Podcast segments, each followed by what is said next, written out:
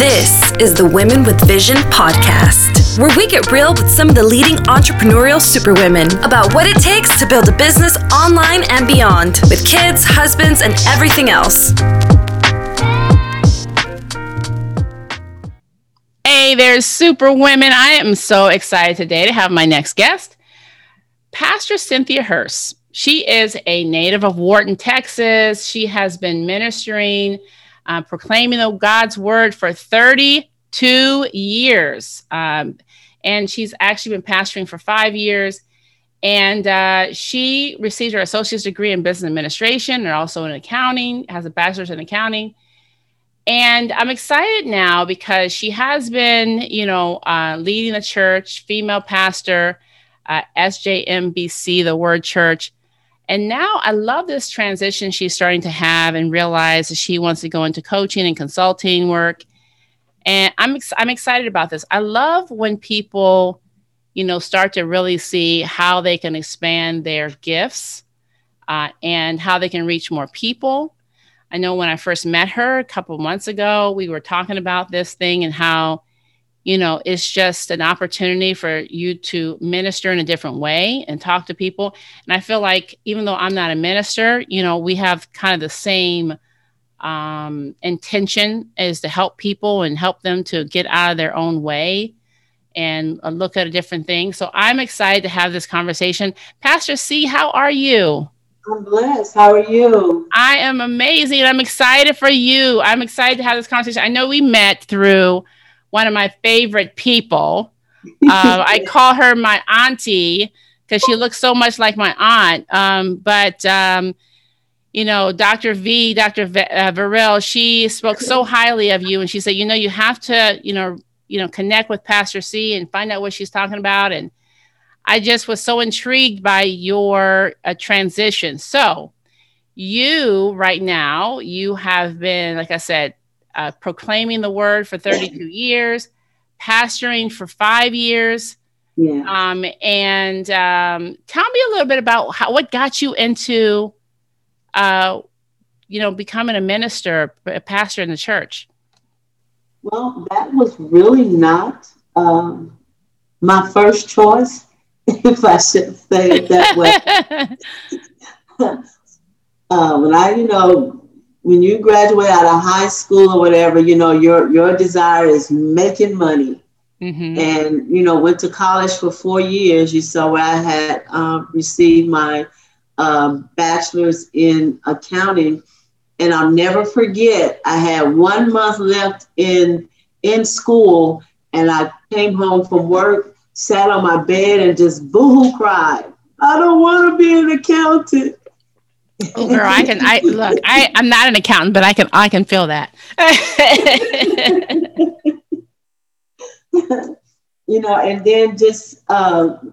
And so when I graduated from college, I packed my stuff up and moved back home. Even though, like I said, I had the degree and was trying to get out there and find jobs. Nobody was hiring me, and I couldn't understand that. I had the GPA, I just couldn't understand it. But I later learned that it was because that was not my purpose. That was not my design in life. When I couldn't get hired out there, I just really poured myself into the church, into the work of the church. I had, that general business administration degree. So, why not use it and help organize and help put on workshops and help train teachers, and different things like that. And the more I did it, the more I loved it and found a passion for it. It blessed me to see people's lives changed, because of a manual I developed, Yes. And so that kind of, sparked what my purpose in me. And so I decided that, hey, this is a part of what God had called me to, and decided to yield to the ministry. And now, mind you, now this is at a time when women in ministry was not a popular thing here in the South. Right. Here in other areas of the country, you know, it's been booming for a minute, but this was during a time when it wasn't that popular. And so I really didn't know what women in ministry looked like. Right. I just knew where my heart was, you know. And so I you know, just basically followed my heart. And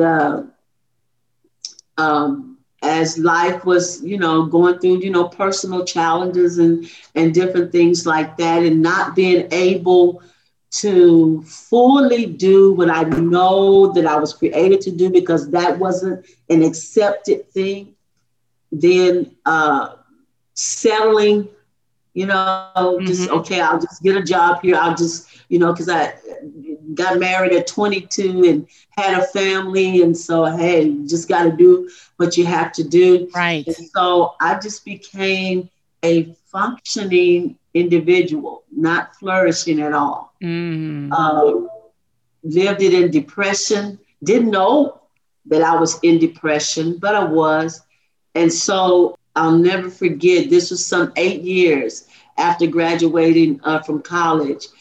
And I got an invitation to a retreat, a women's retreat. And I said, well, you know, I'll go. I have nothing else to do. Now, right. Mind you, I'm still doing the work of ministry. By this time, I had accepted my call into the ministry, but still, like I say, could not totally function because I knew I wasn't totally accepted. And which really caused me not to accept myself. I didn't know that what was going on right at the time. Right. I'm just, you know, just trying to fit in and go to this retreat. And it was life changing. Wow. Life changing. Met a group of women. I mean, it was women of different races, different ages. And just met a group of women who had that same love and passion for God, who had that same compassion for people, and who wanted to help people, you know. And I kind of found my place, right? Basically. And so now I had an idea of what it looked like, you know. And so I came back home excited, you know, and on fire for God. But it really started, I really believe that that was the moment I began my journey of self-discovery. I just really believe that. Yeah. Where I finally saw or could identify with a woman who was doing what I was doing. And so from that, I wanted to be to women what those women were to me.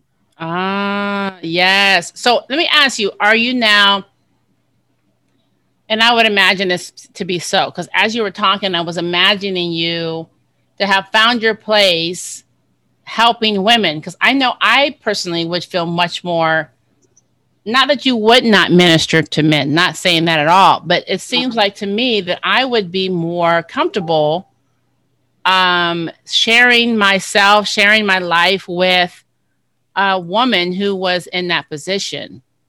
Did you find that being your opening? Yes, that's where I started. That's where I started, helping women who were where I was.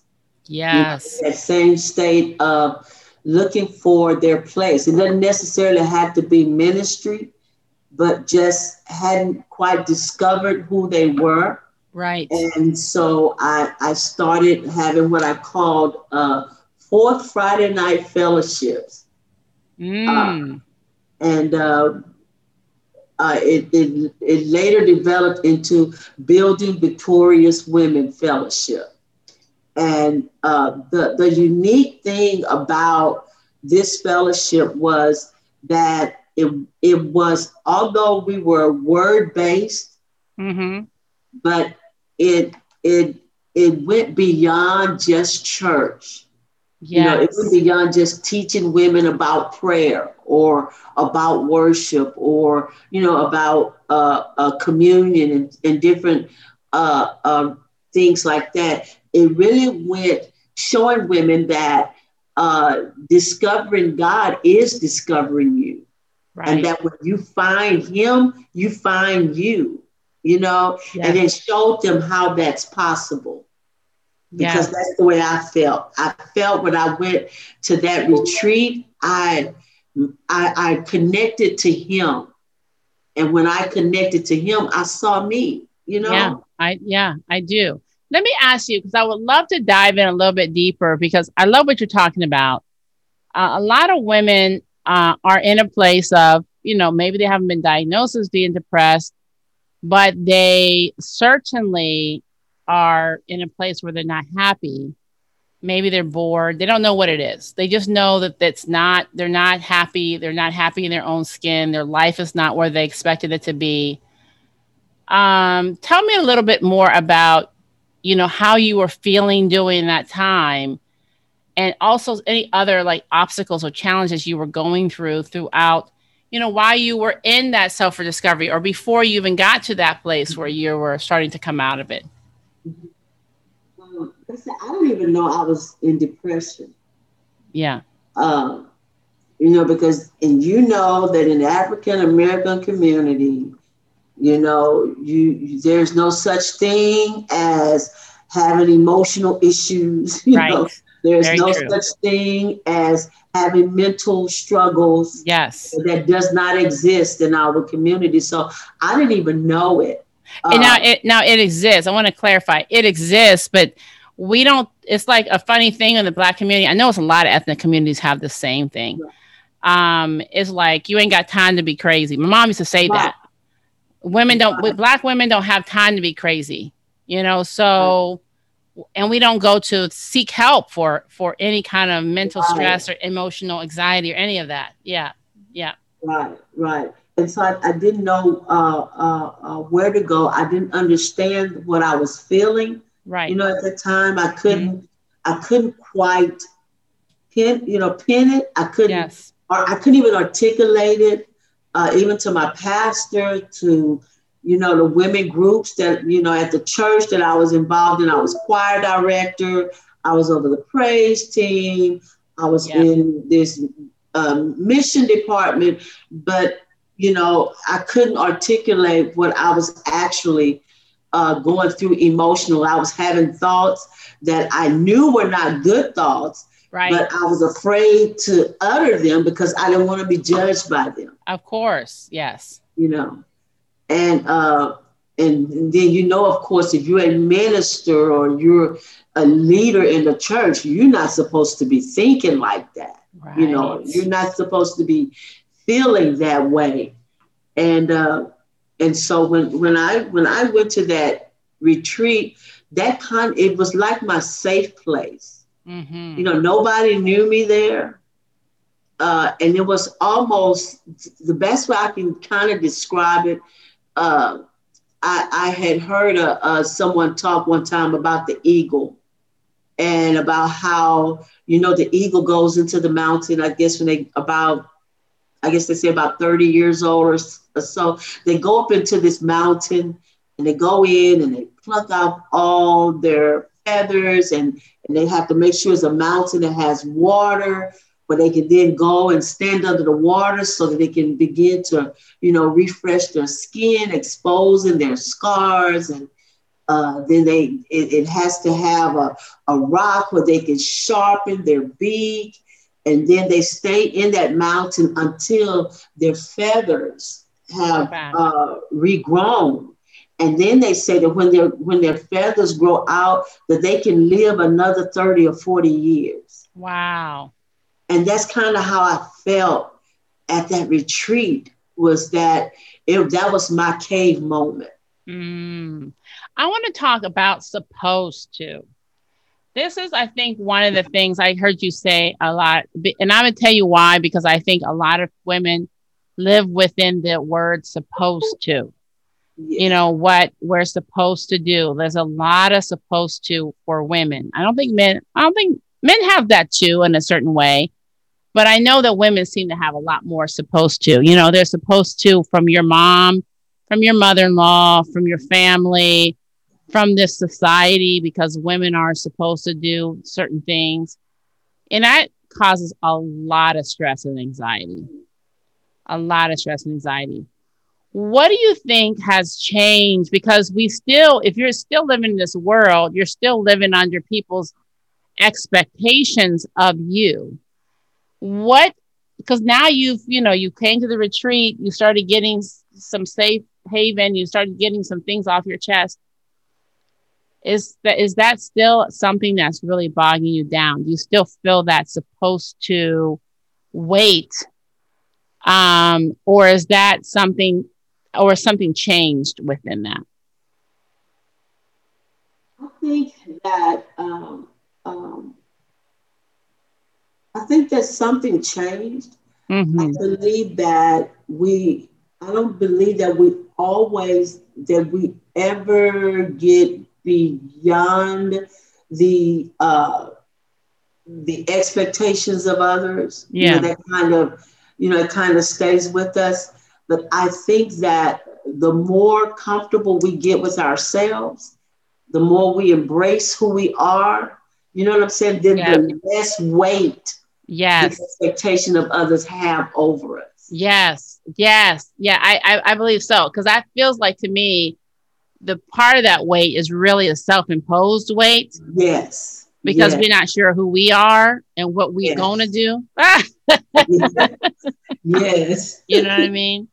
Yes. Yeah. And at the end of the day, it's the expectations of the Lord that really matters and what he has for us to do for his purpose. And that's not, you know, and it really, like you said, it comes from self-discovery and really realizing who you are. I love this. How do you stay inspired now? How do I stay inspired? Yeah. What inspires you? What motivates you? Faith and my family. Mm-hmm. And I say family more than just my immediate family. You know, because family to me is termed, you know, that anyone that has been purposed to walk your journey out with you. Yeah. In any way. Anyone that is mentoring you, you know what I'm saying, in any way. And so it's really faith and family that keeps me going because, you know, because I still have my moments yes. of self-doubt. But then I remember, you know, that greater is he that is in me, yes, you know, than he that is in the world, you know. And then I remember that even if I make a mistake, my family they'll still love me. Yes. They'll still receive me, you know. And so that's what keeps me going. I love that. How many children do you have, by the way? I have four. Four children. Yeah. Are they ranging in age from what age to what? From 36 to 17. Wow. Yeah. Wow. So all through this time, while you're going through, like we do, going through our ups and our downs, going through our self-discovery, you also have a responsibility for humans yeah. that you are, you know, showing the way and wow. and how was that for you? I would say that a lot of times I found my refuge in them. Yeah. You know what I'm saying? Being there for them. One thing that I did a lot because I knew that I was working through some things was I would always sit and talk with my kids and share with them, you know, where mommy's at. This is what, you know, I'm going through. And my oldest daughter, we say this, you know, all the time is that, you know, for lack of just not really knowing how to articulate this, but she actually got the worst of me. You know, I know what you mean. Yes. Yeah. You know what I'm saying? Mm-hmm. Because, you know, she was, you know, I was still a child, you know, trying to raise a child, basically. Yeah. And so but my second son, he grew me up. Oh, yeah. Mm-hmm. Mm-hmm. Now these latter two, they're getting a better me. Yeah. More full, whole you. Yes. Yeah. What advice would you give other women that are, you know, maybe going through some challenging times or trying to still find out who they are? You know, they may be in a spot where they have 4 little kids. And they're still at the beginning stages of who they are. What would you say that they should do first?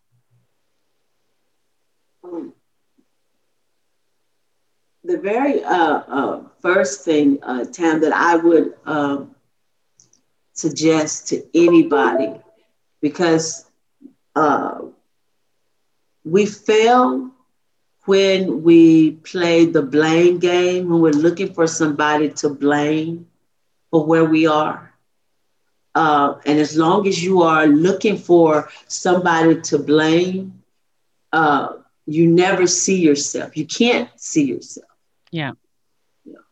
So the very first thing is just be responsible for your own happiness and for your own success. You know, you define it. You know, don't let others define what success for you will look like. Then when you define that, then, well, no, can I rewind us a little bit? Yeah, I love it. I love where you're going with this, though. I mean, I love this. Yes.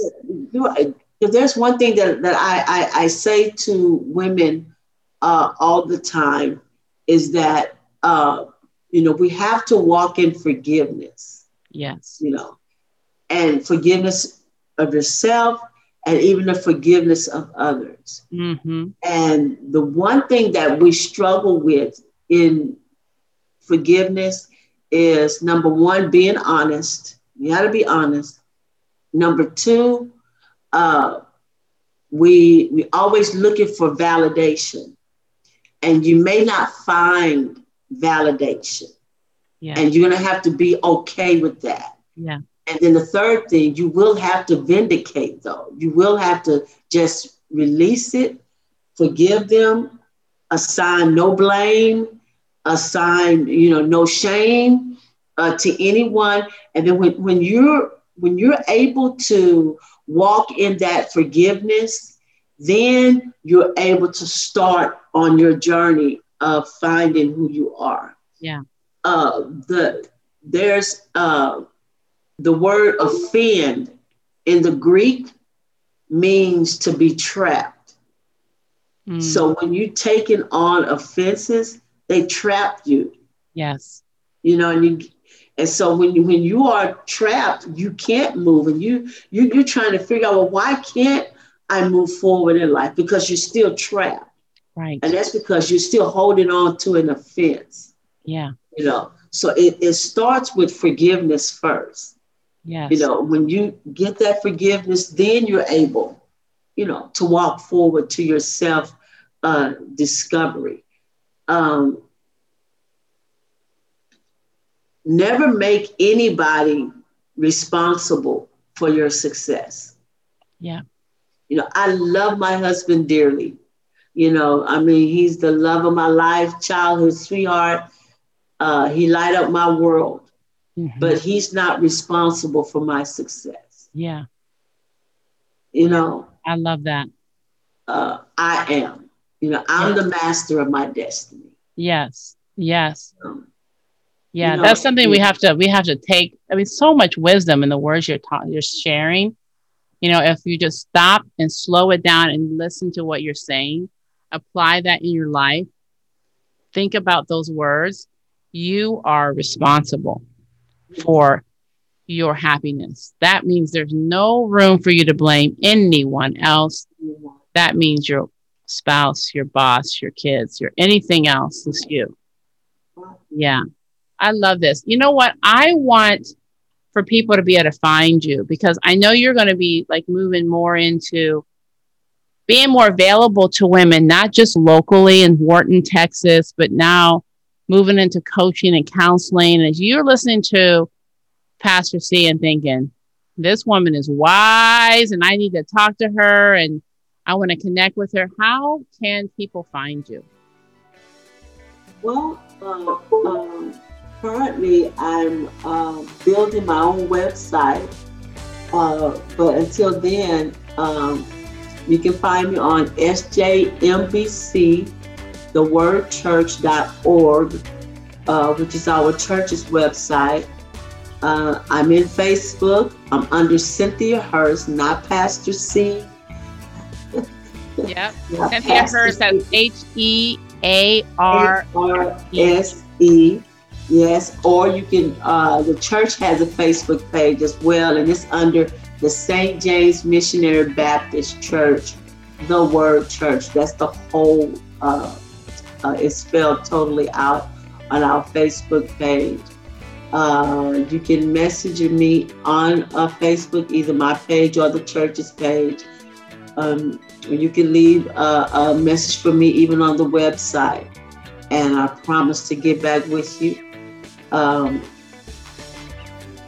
So right now, that's kind of where I am, Tam. I'm looking to expand some things. I'm excited. Working on it. I'm excited. This is exciting. I love it.